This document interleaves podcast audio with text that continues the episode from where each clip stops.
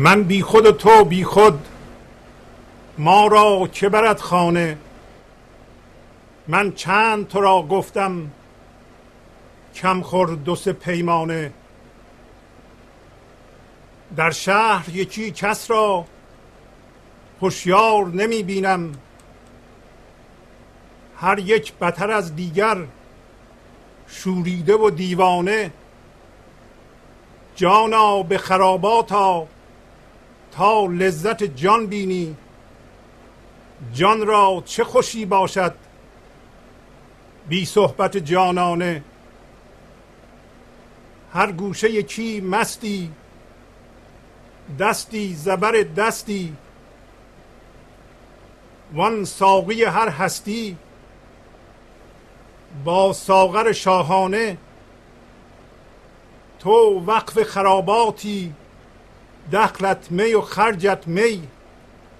زین وقف به هوشیاران مسپار یکی دانه. ای لولی بربت زن تو مستری یا من؟ ای پیش چو تو مستی افسون من افسانه. از خانه برون رفتم مستیم به پیش آمد. در هر نظرش مزمر صد گلشن و کاشانه. چون کشتی بیلنگر کج می شد و مج می شد و از حسرت او مرده صد عاقل و فرزانه. گفتم ز کجایی تو؟ تسخر زد و گفت ای جان نیمیم ز ترکستان نیمیم ز فرغانه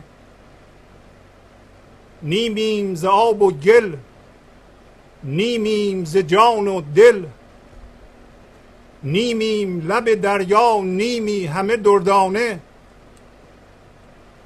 گفتم که رفیقی کن با من که منم خیشت گفتا که به نشناسم من خیش ز بیگانه من بیدل و دستارم در خانه خمارم یک سینه سخن دارم هین شهر دهم یانه در حلقه لنگانی می باید لنگیدن. این پند ننوشیدی از خاجه الیانه سرمست چنان خوبی؟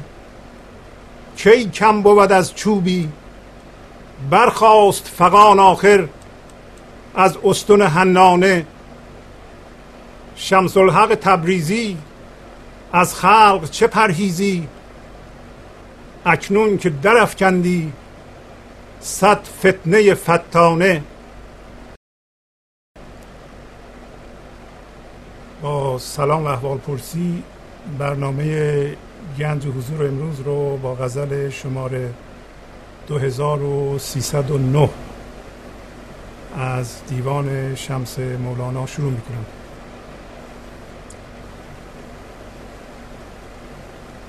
همطور که دیدید وقتی ما بیخود میشیم تبدیل میشیم به اون یه زندگی بینام و نشان و بی فرم و زنده در این لحظه و آن همون گنج حضوره. پس گنج حضور مراد از این جلسه کوچ کردن از خانه است که الان درش زندگی می‌کنیم. خانه ای که درش زندگی می‌کنیم خانه ذهن ماست. در این لحظه در ذهن هر کدوم از ما یک فکری پدید میاد و تمام توجه ما رو جذب می‌کنه و این فکر به نظر خیلی جدی میاد و ما باش اصطلاحا میگیم هم هویت شدیم. و با این جور فکرها ما اینقدر آشنا و عجین هستیم که به نظر میاد که خانه ما و حس زندگی ما باید از این فکرها که در همون خانه ذهن ماست بیرون بیاد. و ما سعی می‌کنیم هویت خودمون رو از این فرم های ذهنی بیرون بکشیم. پس مولانا در این غزل میگه من بی خود و تو بی خود ما را چه برد خانه؟ بی خود یعنی هیچ گونه خودی ندارم هیچ گونه منی ندارم هیچ گونه احساس وجود بر اساس یک تجسم ذهنی ندارم. با هیچ چیز از بیرون از خودم هم هویت نشدم و هویتم رو از اون نمی‌گیرم.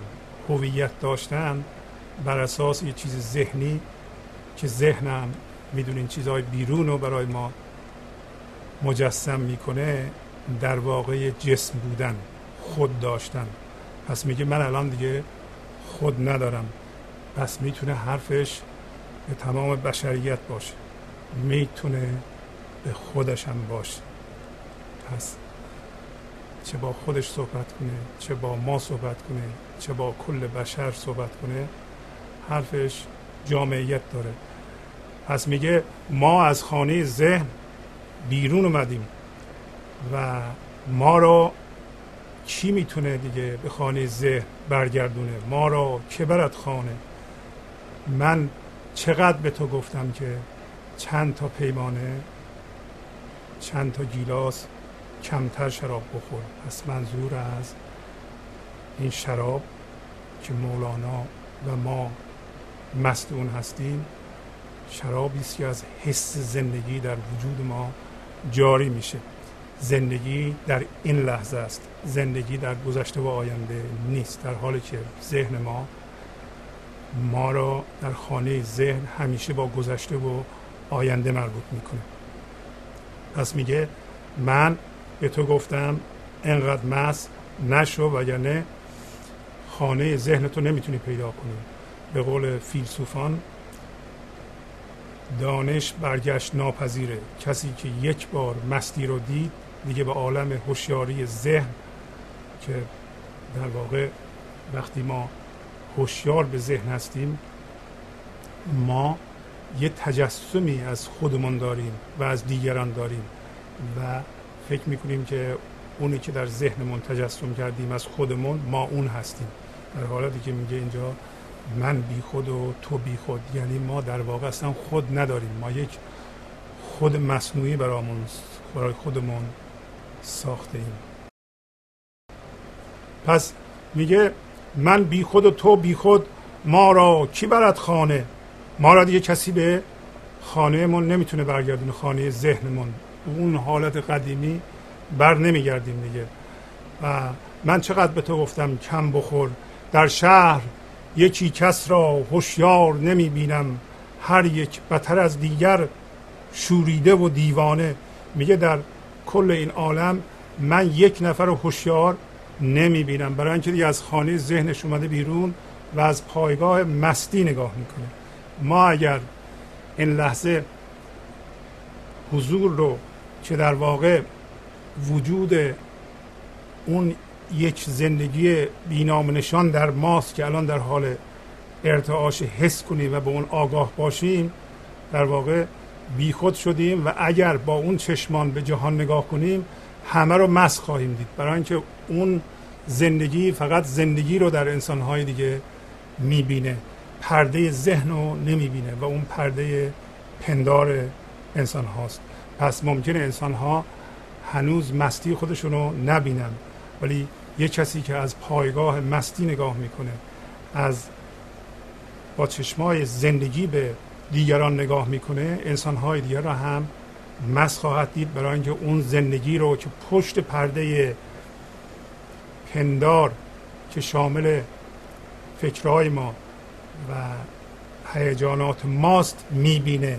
نه اعتراض و نمی‌دونم پندارها و هیجانات و خشم و ترس دیگران اون شخص می‌دونه که انسان ها در ذهنشون زندگی می‌کنن با فکرهاشون هم هویت شدن ممکنه که خشمگین باشن ممکنه در حال ترس باشن و همه اینجور چیزا. ممکنه درشون حس انتقام جویی باشه حس تکرار گفتار گفتارها باشه گفتارهای قدیمی باشه اینا رو دیگه می‌دونه. ولی از اون پایگاه به این انسان ها نگاه نمی‌کنه. برای همینه مولانا میگه در شهر حتی یک نفر رو من هوشیار نمی‌بینم و هر کس بدتر از اون یکی شوریده و دیوانه هست. شوریده یعنی عشق درش میجوشه و زندگی درش مرتعشه و تماما زندگی هیچ کس نیست که هوشیار باشه. بعد میگه جانا به خراباتا تا لذت جان بینی جان را چه خوشی باشد بی صحبت جانانه. پس به من و شما میگه که جانا بیا به خرابات. خرابات یعنی حضور زندگی در این لحظه. فضای پذیرش این لحظه خرابات. برای اینکه هر چیزی که در اونجا وارد بشه خراب میشه خرابات به عبارتی یعنی از خرابات از خراب شدن آباد میشه. ما اگر خراب نشیم نسبت به اون چیزی که هستیم همونطور که گفت بی خود ما آباد نمیشیم. آبادی ما به اون فضای زنده هست همون بی خودی است. میگه تو هم بیا به اون جایی که من هستم تا ببینی که جان چه لذتی داره. و اگر اینطور نکنی. جان را چه خوشی باشد بی صحبت جانانه اگر به خرابات بیایی تبدیل به انرژی خرابات شدی و اگر این کار نکنی جان نمی‌تونه خوشی داشته باشه بدون همنشینی جانانه.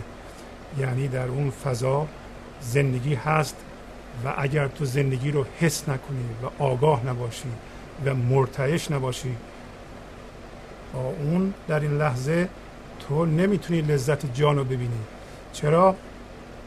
برای اینکه تو همش با ذهن مشغول خواهی بود و با خوشی های کاذب سر کار خواهید داشت و خوشی های کاذب سطحی پایدار نیستن به علاوه می‌دونین شما ما به هر چیز ذهنی که خوش میشیم می‌بینیم که ناپایداره حتی در سر دو سه ساعت یا دو سه دقیقه ما خوش هستیم با اون. دوباره به این شادی رسیدن به آینده موکول میشه. ذهن همیشه شادی های کاذب به وجود میاره و لذت جان رو اجازه نمیده ما حس کنیم. و همش ما رو امیدوار می‌کنه به آینده که وقتی الان ما این خوشی رو دیدیم دوباره یه وقتی در آینده این خوشی اتفاق خواهد افتاد. هر خوشی ذهنی شبیه اعتیاد میمونه. که پس از یه مدتی روی ما دیگه کار نمی‌کنه. پس میگه بدون رفتن به خرابات و حس جانانه ما لذت جان رو که اون هستیم نمی‌تونیم پیدا بکنیم. پس هر گوشه اینطوری می‌بینه. هر گوشه یکی مستی دست زبر دستی وان ساقی هر هستی با ساغر شاهانه.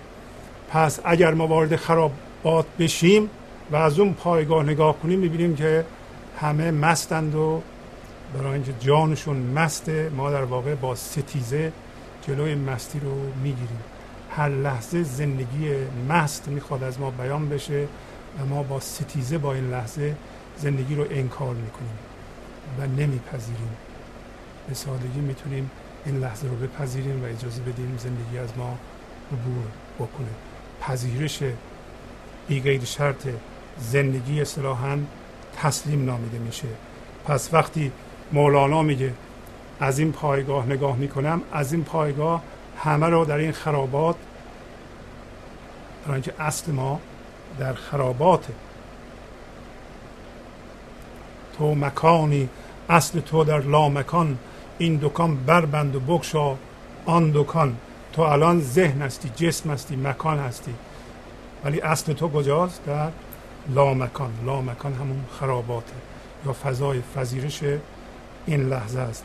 پس مولانا میگه این دکان مکان رو ببند و دکان لامکان رو باز کن که از شادی است و بیان بشه.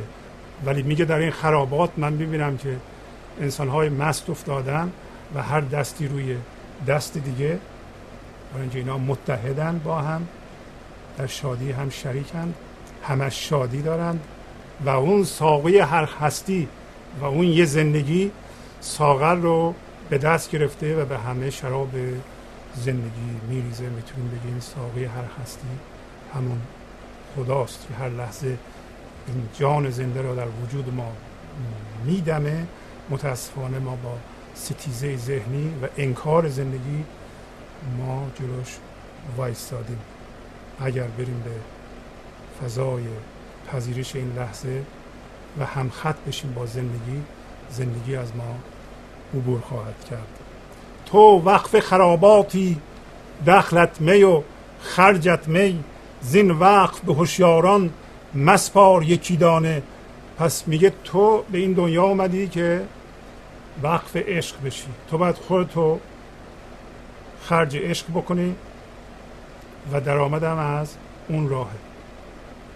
برای اینکه باید شادی بدی به مردم و به جهان اجازه بدی این شادی و آرامش و عشق زندگی از تو بیان بشه. این خرجته و دخلت هم همونه. برای اینکه وقتی از تو تو عبور می‌کنی شادی مرتعش اینو با تمام وجود حس می‌کنی. پس تو باید خودتو خرج این خرابات بکنی. خرج عشق بکنی. و میگه از این وقت به هوشیاران یک دانه هم نده. هوشیاران کسانی هستند که اصرار در انکار زندگی دارند. اصرار دارن که بگن مردگی هست. اصرار دارن بگن که غم هست. زندگی همش استرسه. دشمنیه چینه ورزیه عشق در جهان وجود نداره. عشق رو انکار می‌کنن. اینا هوشیاران هستن. میگه اینا قدرش رو نمی‌دونن. بنابراین از این وقف به اینها نده و غیر مستقیم داره اشاره می‌کنه از این وقت به اینها نخواهد رسید. آخر غزلم گفت که در حلقه لنگانی میباید لنگیدن. یعنی میگه با وجود اینکه من این همه سرشار از شور و عشق و مستی هستم ولی وقتی به حلقه لنگان می‌رسم من خودم می‌زنم به لنگیدن برای اینکه حتی اینها ممکنه نه تنها زندگی رو انکار کنم به من هم ممکنه به هر حال مستیمو کم کنند شادیمو کم کنند. در حلقه لنگانی می باید لنگیدن. این پند ننوشیدی ننوشیدی. نوشیدن یعنی شنیدن و عمل کردن. و این پند رو میگه از از خاجه بزرگوار. نشنیدی خاجه بزرگوار می‌تونه همون در واقع اون یه زندگی باشه. می‌تونه هستی باشه که هر لحظه شادی آرامش و خرد زندگی رو در وجود ما میدمه و میگه که از اون باید ما میشنیدیم و گوش می‌کردیم. بعد میگه ای لولی بربت زن تو مستری یا من؟ ای پیش چو تو مستی افسون من افسانه. لولی بربت زن حقیقتا اون زیبارویی است که در میخانه معمولی نشسته و بربت می‌زنه و ظاهرا مست شراب انگوریه. میگه تو که بربت می‌زنی مردم رو می‌خوای شاد بکنی به نظر تو تو مستری یا من مسترم؟ البته که من مسترم. چرا؟ من مست می ازلی هستم. من مست می انگوری نیستم. مستی تو چند دقیقه دیگه میپره. به علاوه تو برای به دست آوردن این مستی کلی از این هوشیاری رو که من دارم از دست دادی. پس داره میگه که من از تو مسترم. و تو به اون جهانی که من هستم دسترسی با این می انگوری نداری با وجود اینکه بربت گرفتی و در این میخانه می‌زنی و, و پیش تو افسون من افسانه است. برای اینکه افسون من افسون عشق افسون عشق زنده کننده است. در حالتی که افسون تو یک در بیهوشی هست و رفتن به منطقه نباتی هست. می‌خواد بگه که ما راه به پیش داریم نه پس. ما به عنوان هوشیاری زندگی از جماد یعنی از سنگ, سنگ بودن و تبدیل شدیم به نبات یعنی گیاه. از گیاه تبدیل شدیم به حیوان. و از حیوان تبدیل شدیم به همون هوشیاری همون زندگی. تکامل پیدا کرده تبدیل شده به انسان. انسان می‌تونه در این لحظه اون یه زندگی رو که اینا رو به وجود می آورده در خودش حس کنه و آگاه به اون باشه. میگه به نظر تو این هوشیاری و این مستی بهتره که من هستم که رو به جلو رفتم و مسیر تکامل رو پیمودم یا تو که با خوردن این شراب برگشتی به هوشیاری که از آن ما بیرون اومدیم هوشیاری نباتی هوشیاری گیاهی. می‌خواد اینو بگه که افسون من تو متوجه نمیشه پیش تو افسانه است. بعد توضیح میده که چرا برای اون افسانه هست و اون نمی‌تونه بفهمه. میگه من از خانه برون رفتم. حالا گوش بده ببینید چه اتفاقی برای من افتاد. از خانه برون رفتم. مستیم به پیش آمد. در هر نظرش مزمر صد گلشن و کاشانه. چون کشتی بیلنگر کج می شد و مج می شد. و از حسرت او مرده صد عاقل و فرزانه. پس میگه من از خانه این ذهنم رفتم بیرون. از خانه تنم رفتم بیرون. آزاد شدم. و یه دفعه متوجه شدم یه مستی اونجا وجود داره. که می‌تونه مست خودش باشه و تمام مستانی که در این فضا زندگی می‌کنند. تمام انسان هایی که مست حضور زندگی هستند. پس وقتی میگه از این خانه هم شدگی با ذهن و افکارم و هیجاناتم با همون وضعی که بعضی از ما الان زندگی می‌کنیم که این همه گرفتار هستیم این همه مسئله داریم و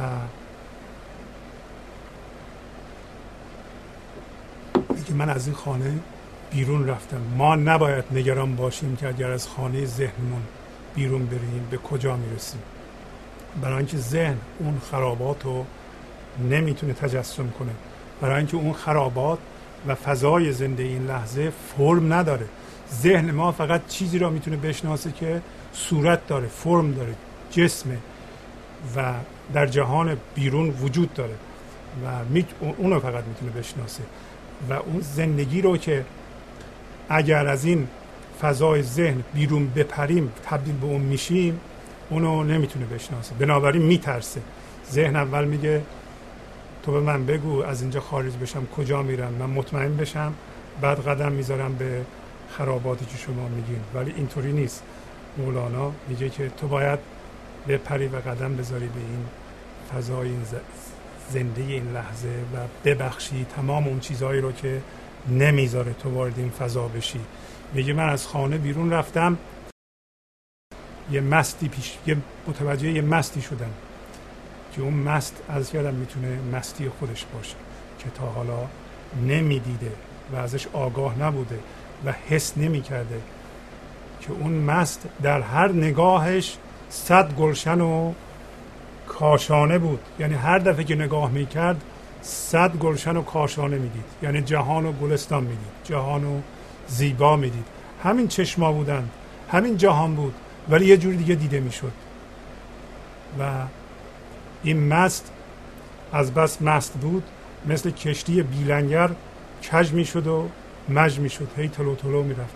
تو کشتی لنگر نداشته باشه هی اینطور اینطوری میشه کج و مج میشه. ولی این مستی به قدری شادی آور به قدری زنده به قدری توأم با آرامش به قدری خردورز بود که صد عاقل و فرزانه در حسرت یک چنین حالتی مرده بودند. یعنی انسانهای عاقل و فرزانه مونده بودن در حیرت که این مستی از کجا آمده این چجور مستیه. اشاره می‌کنه که عاقلان و فرزانگان کسانی که با ذهنشون هم هویت شدند و افکارشون رو جدی می‌گیرن در حالی که داره میگه این ذهن نمی‌تونه مستی رو بشناسه ذهن فقط می‌تونه جهان بیرون رو بشناسه. ما را در جهان بیرون هدایت می‌کنه. در تشخیص اینکه چه چیزی به وضعیت زندگی ما مفیده بسیار بسیار کمک می‌کنه. ذهن امکان ایجاد می‌کنه که ما به مقایسه دست بزنیم. با مقایسه چیزهای مزر رو و غیر مزر تشخیص بدیم و راهمون رو پیدا کنیم. در تمام اینا با ذهنمون ما در واقع همراه هستیم و ذهن ما به ما کمک می‌کنه. ولی ذهن ما می‌خواد بگه که زندگی رو نمی‌تونه بشناسه. اگر غیر از شناخت زندگی و زنده شدن به زندگی ذهن رو در هر جایی به کار بگیریم به شما کمک می‌کنه. ولی زندگی رو نمی‌شناسه. پس میگه که من از این مست پرسیدم که تو اهل کجا هستی؟ گفتم ز کجایی تو؟ تسخر زد گفته جان نیمیم ز ترکستان نیمیم ز فرغانه نیمیم ز آب و گل نیمیم ز جان و دل نیمیم لب دریا نیمی همه دردانه. خیلی واضحه. میگه من از اون مست پرسیدم که تو از کجا هستی؟ اهل کجایی؟ تسخر زد. تسخر زد یعنی حالتی به خود گرفت مثل که داره واقعا منو مسخره می‌کنه. برای میگه این چه جور سوالی تو می‌کنی؟ سوالت خیلی بی ربطه من در واقع اهل هیچ جا نیستم. من اهل مکان نیستم. من اهل این دنیا نیستم. حقیقتا عشق از اون جهان به این جهان میاد. ما باید یه روزن باز کنیم همیشه تا عشق به وسیله ما به این جهان بیاد. عشق مال این جهان نیست یعنی جهان ذهن نیست و جهان مادی نیست. ولی فقط به وسیله ما می‌تونه به این جهان بیاد و به وسیله ما می‌تونه بیان بشه و ما هستیم که فقط می‌تونیم شادیش و موقع بروز عشق در این لحظه حسش کنیم. عشق چیزی نیست که ما بتونیم به چنگ بگیریم یا برای آینده پس انداز کنیم یا این لحظه اونو حس می‌کنیم یا نمی‌کنیم.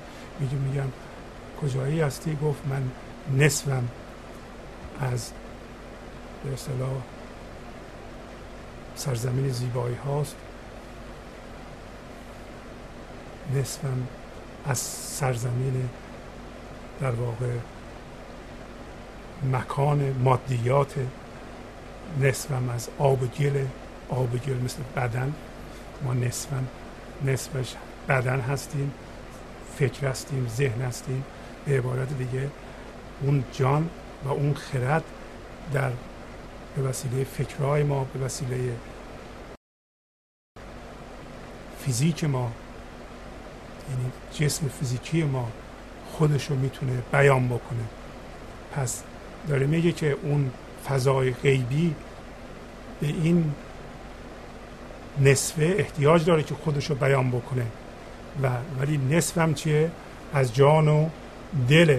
نصفم نصفم لب دریاست. لب دریا همینطور که بارها گفتیم. لب دریا فاصله بین خشکی و دریاست و دریا رمز زندگی خشکی رمز ذهن و نازندگی نازندگی نه به معنی که ما زندگی رو حس نمی‌تونیم بکنیم. ولی اگر زندگی رو در آن جستجو کنیم پیدا نمی کنیم جهان ذهن پس مرز اینها همون گاهی اوقات در این برنامه گفتیم بدن درونی. یعنی اگر در این لحظه شما بریم به درون این بدنتون و این فضای زنده درون بدنتون رو که هر لحظه این جسمتون رو خلق می‌کنه حس کنید که حس گنج و حضورم از اون آغاز میشه در این صورت لب دریا رو حس کردید نصفش چیه؟ نصفش اون گوهر آگاهی ماست که فقط یه گوهره. پس بنابراین میگه نصفش اون گوهر وجود ما که به صورت آزادی به صورت یه ماهی در این اقیانوس زندگی شناوره و نصفش لب دریاست که مرتب این زندگی ازش بیان میشه و لب دریا مرز در واقع مادی بودن ماست و این جهان غیب مرتب خودش رو از طریق لب دریا یعنی فاصله بین زندگی و بیان زندگی از وجود ما بیان می‌کنه ما می‌تونیم ما می‌تونیم نصفی همیشه دردانه باشیم نصفی لب دریا باشیم. یعنی ضمن اینکه آگاه به زندگی هستیم اجازه بدیم زندگی هم عشق در وجود ما بیان بکنه که ما شادیش رو حس کنیم آرامش رو حس کنیم هم خردش رو از طریق ذهن ما بیان بکنه که ما خلاق باشیم و فکرهای خلاق به وجود بیاریم. یعنی هم آگاه به زندگی هم آگاه به بیان اون در وجود مادیمون و این تعریف عشق. پس عشق یعنی زنده شدن در دو بود هم در بود مادی هم در بود معنوی زندگی و این هر دو با هم برمیخیزه و ما آگاه به هر دو جهان هستیم. آگاهی در این لحظه به لب دریا و دردانه یا به وجود مادیمون و زندگی تو عمل دوباره عشق نامیده میشه این تعریف دیگه است. از عشق. اشکال ما انسان ها اینه که چون دائما در ذهنمون زندگی می‌کنیم آگاه به اون دردانه نیستیم. بعضی از ما فکر می‌کنیم هرچی هست همین جهان مادی هست. یعنی ما فکر می‌کنیم جهان مادی رو می‌شناسیم به این ترتیب و آغشته شدیم به جهان مادی به فرم. بنابراین چون هر فرمی قابل تغییره و از بین رفتنیه ترس از بین رفتن این جون ما رو فرا گرفته. و این ترس دید ما رو کج معوج کرده. ما جهان رو الان اگه بترسیم کج معوج می‌بینیم. اگر ما توامن به این فضای مادی و فضای جان زنده بودیم نمی ترسیدیم برای اینکه می‌دونستیم که ما در اصل اون هستیم. فقط این قسمت مادی ما بیان موقت اون قسمت زنده ای ماست. بعد گفتم بهش به اون مسته. میگه من گفتم چی گفتم بهش؟ گفتم که رفیقی کن با من که منم خیشت. من بهش گفتم حالا با ما رفاقت کن من خیشاوند تو هستم. گفتا که به نشناسم من خیش ز بیگانه. تو که میگی خیش و بیگانه و این فضای دویی رو به وجود آوردی فضای دویی مربوط به همون خانه ذهن من خیش رو از بیگانه تشخیص نمیدم. برای اینکه من زندگی هستم من الان تبدیل به زندگی شدم. پس اون مست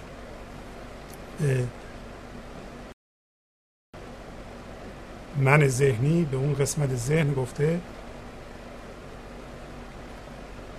اگر تو فکر می‌کنی که منو می‌تونی به چنگ بیاری و به عنوان خیشاوند خودت وصل به خودت بکنی خودت هم آویزون کنی. از من این کارو نمی‌تونی بکنی. برای اینکه من خیش رو از بیگانه تشخیص نمیدم. من بیدل و دستارم. در خانه خمارم. یک سینه سخن دارم. هین شرح دهم یانه میگه من دل و دستار ندارم. دستار همونطور که می‌بینید یک به اصطلاح پارچه بود که قدیم به جای کلاه مردم سرشون میذاشتن. دستار در ضمن رمز عقلم هست سرم هست منیتم هست. بنابراین میگه من اصلا عقل و من و این چیزها ندارم و دل ندارم.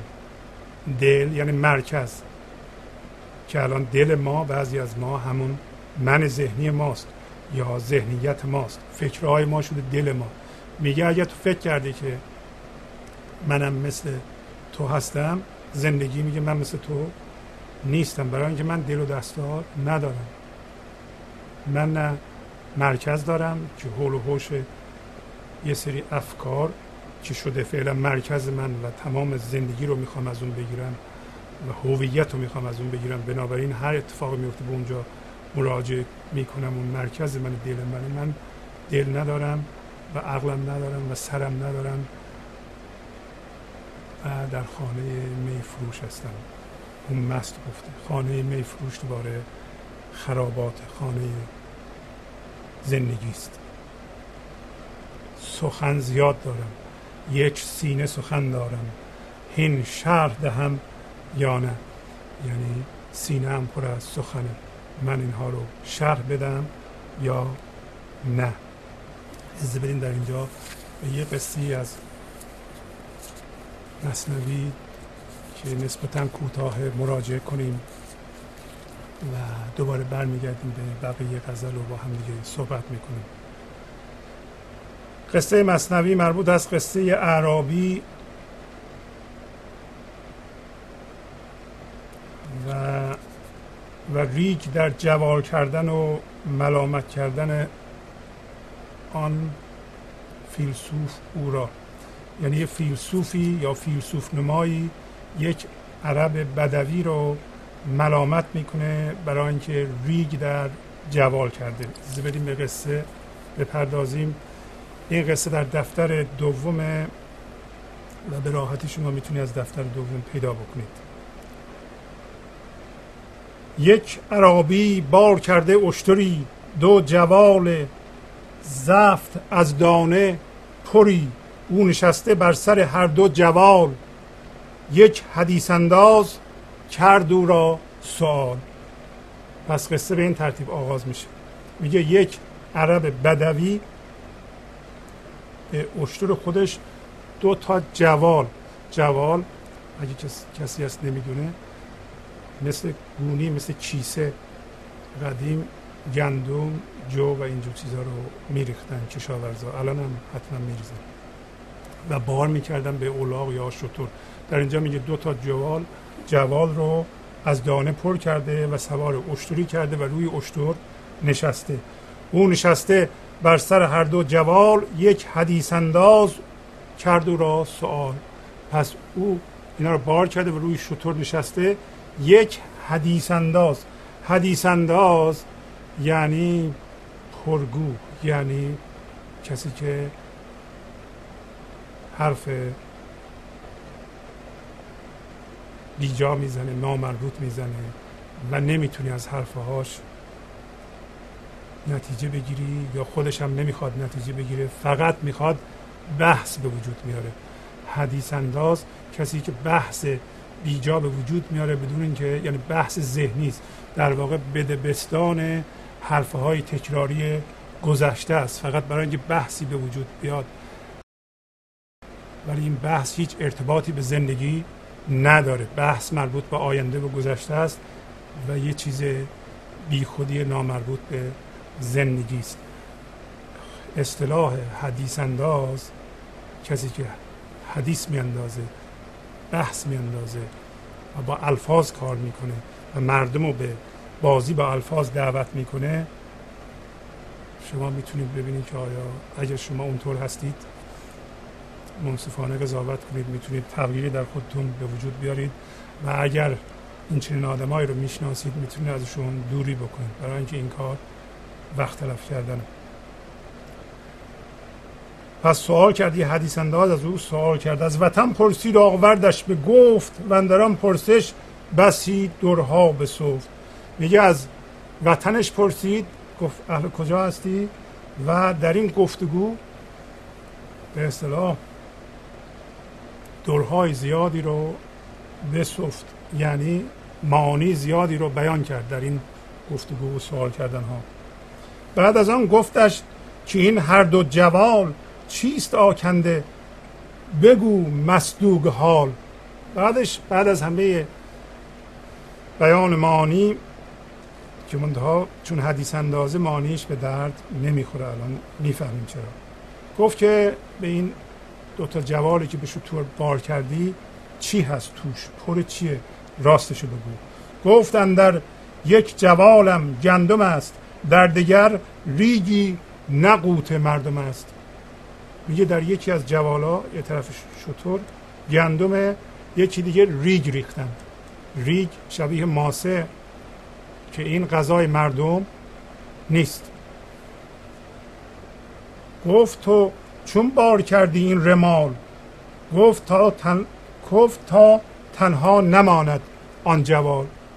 گفت چطوری تو اومدی ریگ ریختی در جوال و بارش طور کردی؟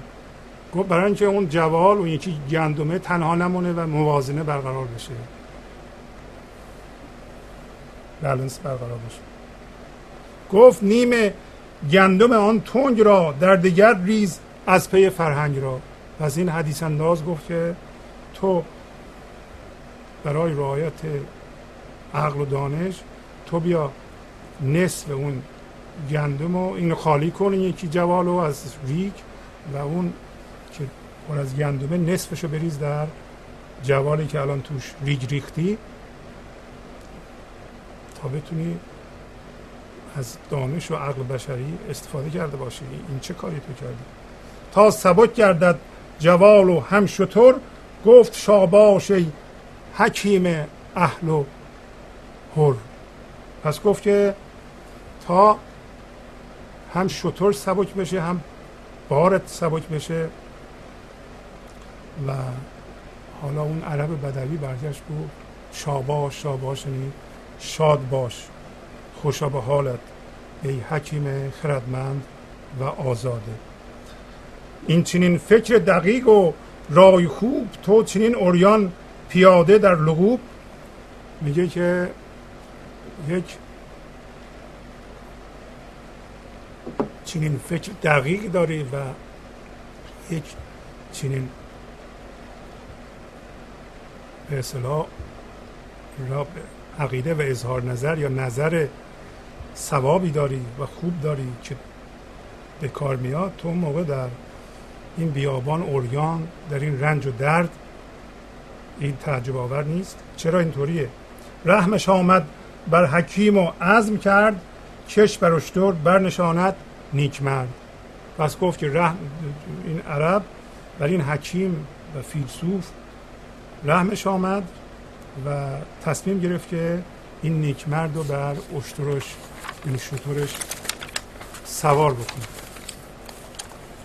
باز گفتش ای حکیم خوش سخن شمه ای از حال خود هم شرح کن. پس گفت که بذار چند سوال دیگه از این فیلسوف بپرسم. گفت که ای دانشمند خوش صحبت یک کمی راجع به خودت احوالت برای ما صحبت کن. این چنین عقل و کفایت که تو راست تو وزیر یا شهی برگوی راست. یک چنین عقل و کفایتی که تو داری راستشو بگو. نکنی تو وزیری یا شاهی.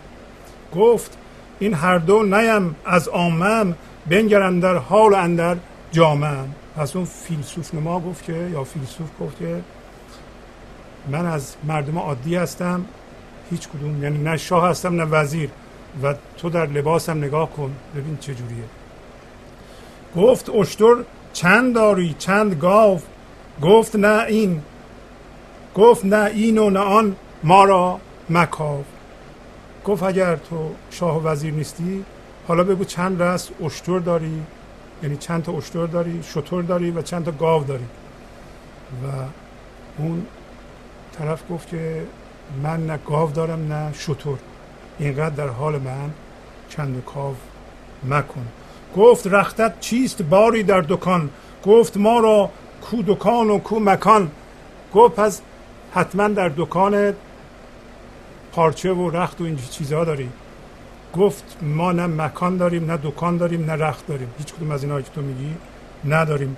گفت پس از نقد گفت پس از نقد پرسم نقد چند که توی تنهاره و محبوب پند؟ گفت که اینا رو که نداری حتما پول نقد داری. چقدر پول داری نقد؟ گفت که که تو یک فیلسوف تنها رو هستی و پندهات اینقدر دوست داشتنی و محبوب و زیباست و به تنهایی خرد تمام عالم رو داری. کیمیای مثل عالم با تو است عقل و دانش را گوهر تو بر تو است. میگه کیمیای تمام مسای عالم در تو است. این همه عقل و دانش داری کیمیا داری. به مسا بزنی همه طلا میشن. و لایه به لایه این عقل دانش در تو ریخته شده. این عرب بدوی به اون میگه. گفت والله نیست یا وچل عرب در همه ملکم وجوه قوت شب. پس برگشت گفت که ای بزرگ عرب ای بزرگوار در تمام دنیا من حتی اینقدر پول ندارم که غذای شبمو بخرم. پا برهنه تن برهنه میدوم. هر که نانی می‌دهد آنجا روم میگه پس تن برهنه و پا برهنه.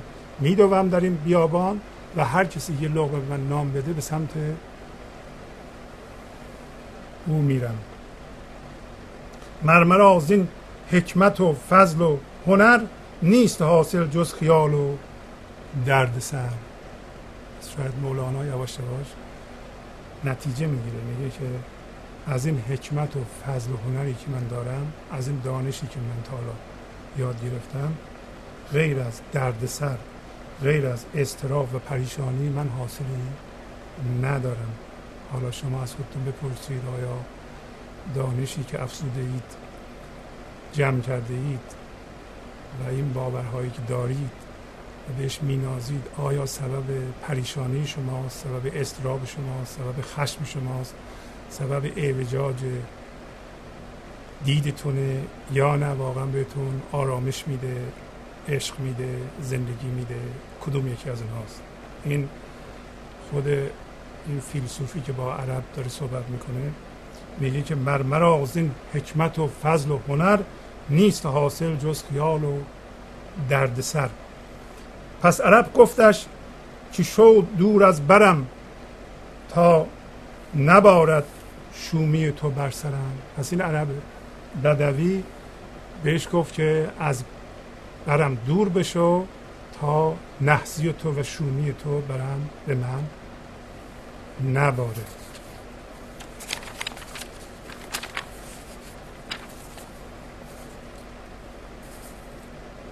دور بر آن حکمت شومت زمن نطق تو شوم است بر اهل زمن.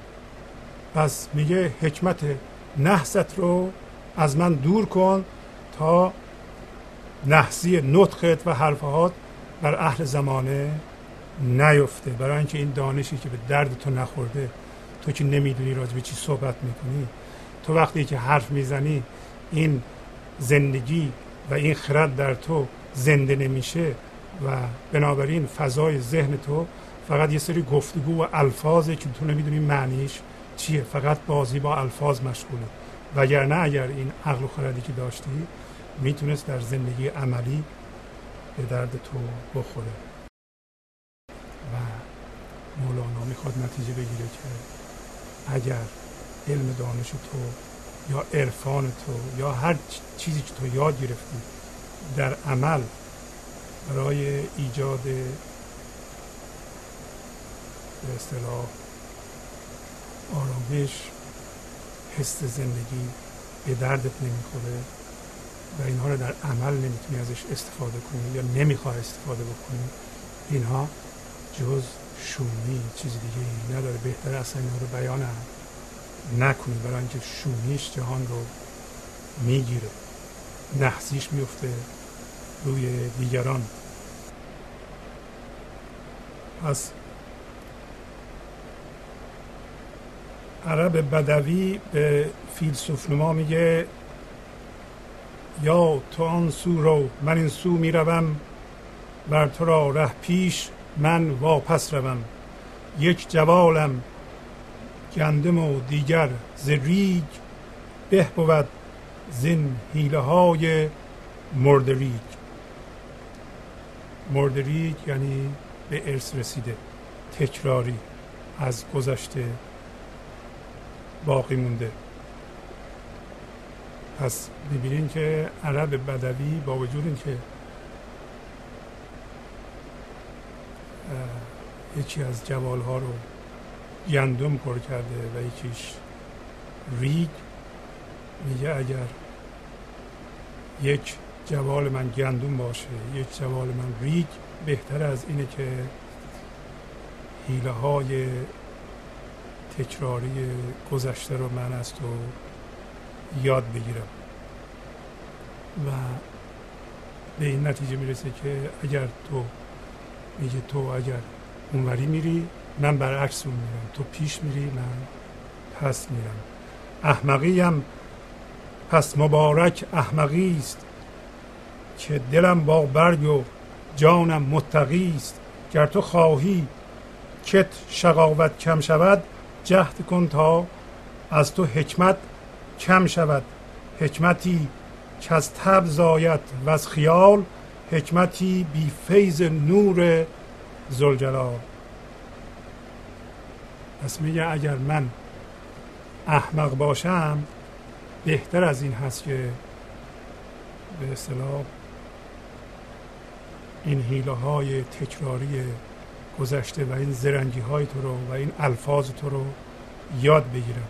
علمی که به درد تو نخورده به درد من هم نمی‌خوره. و این احمقی هم چه مبارک احمقیه چه فرخونده احمقیه. برای اینکه دلم شاده من زندگی رو حس می‌کنم در حالی که تو به الفاظ مشغولی تو به علم خودت مشغولی. تو با دونسته هم هویت شدی و بر اساس اون من درست کردی در حالی که هیچ کدوم از آثار گفته های خودت در اعمالت دیده نمیشه در وجودت دیده نمیشه. من شادی رو در تو نمی‌بینم بلکه غم و اندوه و رنج رو می‌بینم. و بنابراین این وضع فعلی من که من با برگ من زندگی رو حس می‌کنم و جانم با هستی آشناست جانم با زندگی آشناست. من اونو بیشتر میپسندم در حالی که من دانش لفظی ندارم. و داره مولانا میگه اگر می‌خوای بدبختی تو کم بشه بذار دانشت یه خود کم بشه. این دانش دانشی است که الان خودش میگه چه دانشی. دانشی که از ذهن برمیخیزه و دانش حفظی است. و, و ارتباطش رو با سرچشمه وجود تو از دست داده. پس می‌خواد بگه دانشی به درد ما می‌خوره که از گنج حضور این لحظه از حس زندگی در این لحظه به طور خلاق از ما بیان بشه. اگر هم ما از دیگران یاد می‌گیریم معنیش در ما کار بکنه در عمل جا بیفته. به طوری که اون جان بتونه در تن کار بکنه.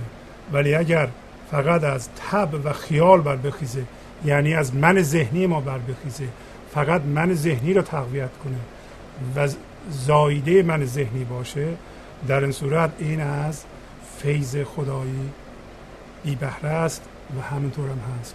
امروزه قسمتی از علم ما علم بشری چون سرچشمه در هستی نداره در بودن نداره.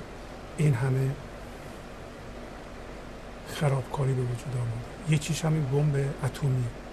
این بمب اتمی غیر از خرابکاری غیر از کشتار مردم غیر از اینکه شما یه دگمه را فشار بدید ده میلیون نفر یه جا بمیرن چه فایده می‌تونه داشته باشه؟ و این نشون میده که در اون قسمت علم بشری اصلا پیشرفت نکرده. قدیما دو هزار سال پیش 1500 سال پیش یه نفر با یه گرز یا عمود می‌زد ده نفر میخوابید. الان با فشار یه دجمه ده میلیون نفر رو می‌کشه. می‌بینین که وضع تغییری نکرده و این علم سطحی هیچ گونه ارتباطی با هستی و همین اینجا به صورت نور زلجلال میاد نداره. علمی که با هستی ما در ارتباط نیست.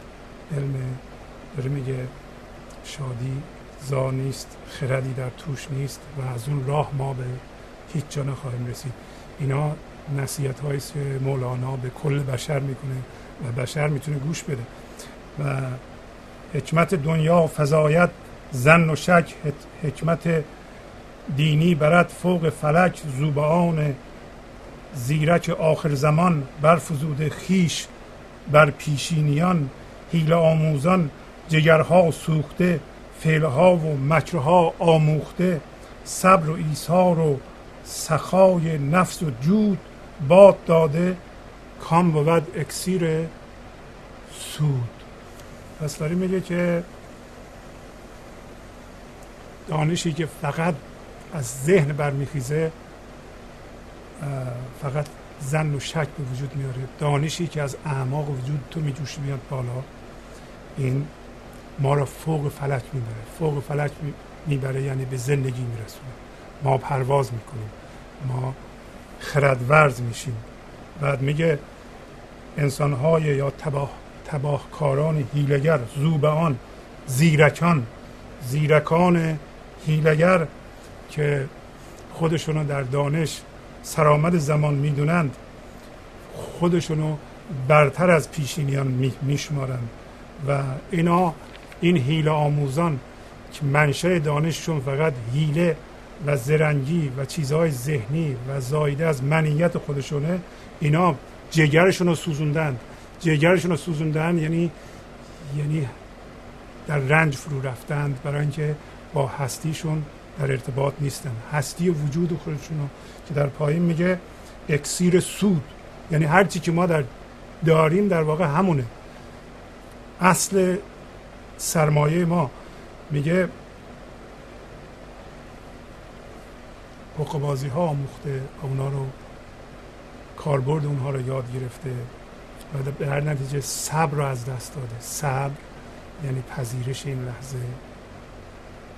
در حالی که هنوز به اونجایی که ما میخواییم نرسیدیم و در واقع انتظار با پذیرش و بخشش و بخشش بدون عوض بخشش بدون قید و شرط و اینا رو میگه اینا باد دادند که اینها اکسیر سود هستند. اینا در واقع زندگی هستند. اینا زندگی ساز هستند. پس معلوم میشه صبر و ایثار و سخای نفس و جود اینا زندگی ساز هستند. بعد میگه صبر آن باشد که بگشاید رهی راه آن باشد که پیش آید شهی شاه آن باشد که از خود شه بود. نه به مخزنها و لشکر شه شود تا بماند شاهی او سرمدی همچو عز ملک دین احمدی. پس بنابراین میگه فکر اونه که راهی برای ما باز بکنه. فکری که از هستی ما و از بودن ما سرچشمه می‌گیره راه باز می‌کنه. راه گشاست برای خود ما برای دیگر انسان ها و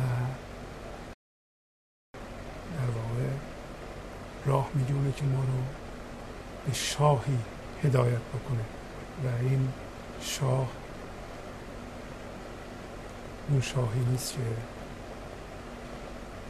به وسیله لشکر و مخزن جواهر و اینا شاه شده باشه بلکه شاهی که بر اساس خودش شاه بشه بر اساس اظهار عشق بر اساس اظهار زندگی بر اساس حس اون یک زندگی در اعماق وجود ما و زنده شدن به اون و جاودانه شدن به اون. پیش بیاد. یعنی ما شاه بشیم و به شاهی خودمون برسیم مثل میگه ملک دین احمدی.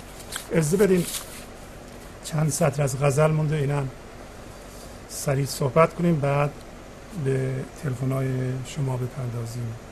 پس مولانا گفت سرمست چنان خوبی کی کم بود از چوبی برخواست فقان آخر از استون حنانه شمس الحق تبریزی از خلق چه پرهیزی اکنون که درفکندی صد فتنه فتانه. پس می‌خواد بگه که ما انسان ها سرمست اون خوب هستیم. همونطور که مولانا از پایگاه مستی همه رو مست می‌دید و همه رو مست می‌دید اشتباه نمی‌دید. ما همه سرمست اون خوب هستیم. سرمست اون یک زندگی هستیم. سرمست خدایی هستیم. ولی الان گرفتار شدیم در ذهن خودمون. ولی در ذهن خودمون اون من توهمی تکیه داده بر این خوب. همونطور که در استون حنانه توضیح دادیم جلسات قبل استون حنانه یا ستون حنانه ستونی بود که حضرت محمد تکیه می‌داد و موعظه می‌کرد. وقتی تخت دیگه براشون ساخته بودند دیگه به اون ستون تکیه نمی‌داد و اون ستون به فقان در آمده بود. از دوری ایشون و دوری اون نور و اون حضور می‌خواد بگه که ما هم سرمست خوب هستیم برای اینکه در درون در هر جا که زندگی می‌کنیم یک کسی به ما تکیه داده یا ما به اون تکیه دادیم. یعنی در همین خانه ذهن ما تکیه به زندگی دادیم به اون خوب دادیم. ما سرمست اون هستیم و ما کمتر از چوب نیستیم. بالاخره ما به فقان و به شور و قوقا در خواهیم آمد. و این فراغ و این دوری ما رو به عشق و بروز عشق در ما و به این شوریدگی و دیوانگی خواهد کشاند. ما به فقان در خواهیم آمد الان میگه به همون نیرو که اسمشو می‌ذاره شمس الحق تبریزی تو این شور رو در جان همه انسان ها افکندی و همه باشنده ها رو در جهان مست کردی. حالا چرا پرهیز می‌کنی از اینا؟ چرا شمس تبریزی از ما پرهیز می‌کنه؟ چرا از ما دوری می‌کنه؟ چرا؟ برای اینکه این خود ما هستیم که انتخاب می‌کنیم که از او دور باشیم. پس شمس تبریزی در اینجا سمبل همون یک زندگی زنده هست که شور در جان ما افکنده ولی ما می‌خواهیم لمسش کنیم از ما فرار می‌کنیم. میگه این همه فتنه در این جهان افکندی چرا تو از این باشندگان مخصوصا انسان ها پرهیز می‌کنید با تشکر از شما که به این برنامه توجه فرمودید و با تشکر از کادر فنی در اتاق فرمان با شما تا هفته بعد خداحافظی می‌کنم. خدا نگهدار. گنج حضور. سی دی و دیویدیو های گنج حضور بر اساس مصنوی و غزلیات مولانا و غزلیات حافظ برای برخورداری از زنده بودن زندگی این لحظه و حس فضای پذیرش و آرامش نامحدود این لحظه برای حس شادی آرامش طبیعی درونی و بروز عشق در شما. برای سلامتی تن ذهن و لطیف کردن احساس شما. برای خلاص شدن از مسائل زندگی توهمات ذهنی بی‌حوصلگی دلمردگی بی انرژی بودن و رسیدن به حالت شادی طبیعی. برای شناخت معانی زندگی ساز نوشته های مولانا و حافظ در مدت کوتاه. برای سفارش در آمریکا با تلفن 818 970 3345 تماس بگیرید.